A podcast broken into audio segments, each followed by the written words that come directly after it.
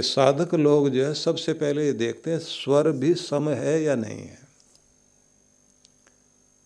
क्योंकि 90 मिनट तक आप एक ही तरफ़ से स्वर चल रहा होता आपका, एक ही तरफ़ से सांस ले रहे हैं, छोड़ रहे हैं।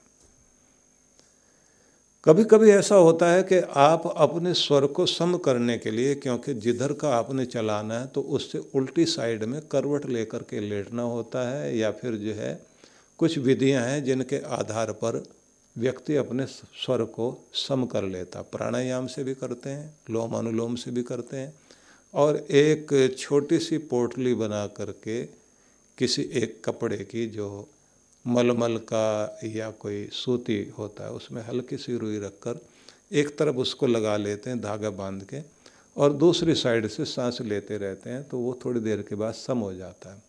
लेकिन एक और अजीब चीज़ होती है जो योगी लोग करते हैं, जिसका ध्यान में अभ्यास करेंगे कि कौन से हाथ की, कौन सी मुट्ठी किस तरह से दबाकर, कौन से पॉइंट को आपने दबाना है कि जिससे दोनों स्वर सम हो जाएँ।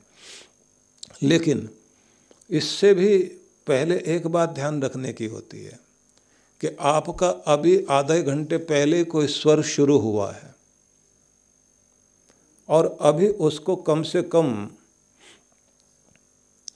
और समय लगना है कि आप उस जगह तक पहुँच सकें। एक घंटा तो कम से कम लगेगा ही।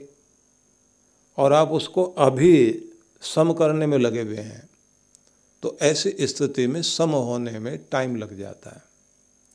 लेकिन माना जाता है कि ईड़ा और पिंगला दोनों नाड़ियों की जागृति के साथ तीसरी नाड़ी जागृत होना ज़रूरी है, सुषमणा नाड़ी। श्वास लेते हुए, श्वास की प्रक्रिया करते हुए, जैसे ही आपका संतुलन सदता है उसके बाद आप ध्यान लगाते हैं और ऊर्जा को ऊपर उठाते हैं तो आपके ध्यान में एकदम चमत्कार होता है। और वो चमत्कार किस तरह का होता है? कभी कभी किसी किसी व्यक्ति को अपने किसी काम को करते हुए जब वो बहुत आनंद लेता है तो क्रिएटिव आइडियाज़ आने शुरू होते हैं। एक तो होते हैं शेख चिल्ली के सपनों जैसे कोई आइडियाज़ का आना। वो बहुतों को आते हैं। बुरे आदमी को बुराई के आ रहे होते हैं, इसको कैसे मैंने गिराना, बुरा काम कैसे करना, उसका आइडिया उसको खूब मिलता है। चोर को चोरी के आइडिया मिल रहे होते हैं। भले आदमी को भलाई करने का आइडिया सूझता है, लेकिन उसी के साथ में कोई क्रिएटिव आइडिया आना रचनात्मक कोई भाव, कोई विचार आए किसी कार्य को करने के लिए।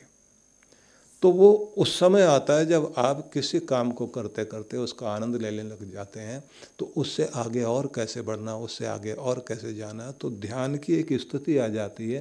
किसी चीज़ में रच रच बस गए आप। नई नई चीज़ें सूझेंगी आपको।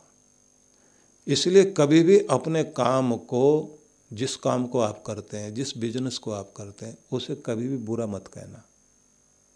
जिस जगह आप बैठते हैं, उसे कभी कोसना नहीं।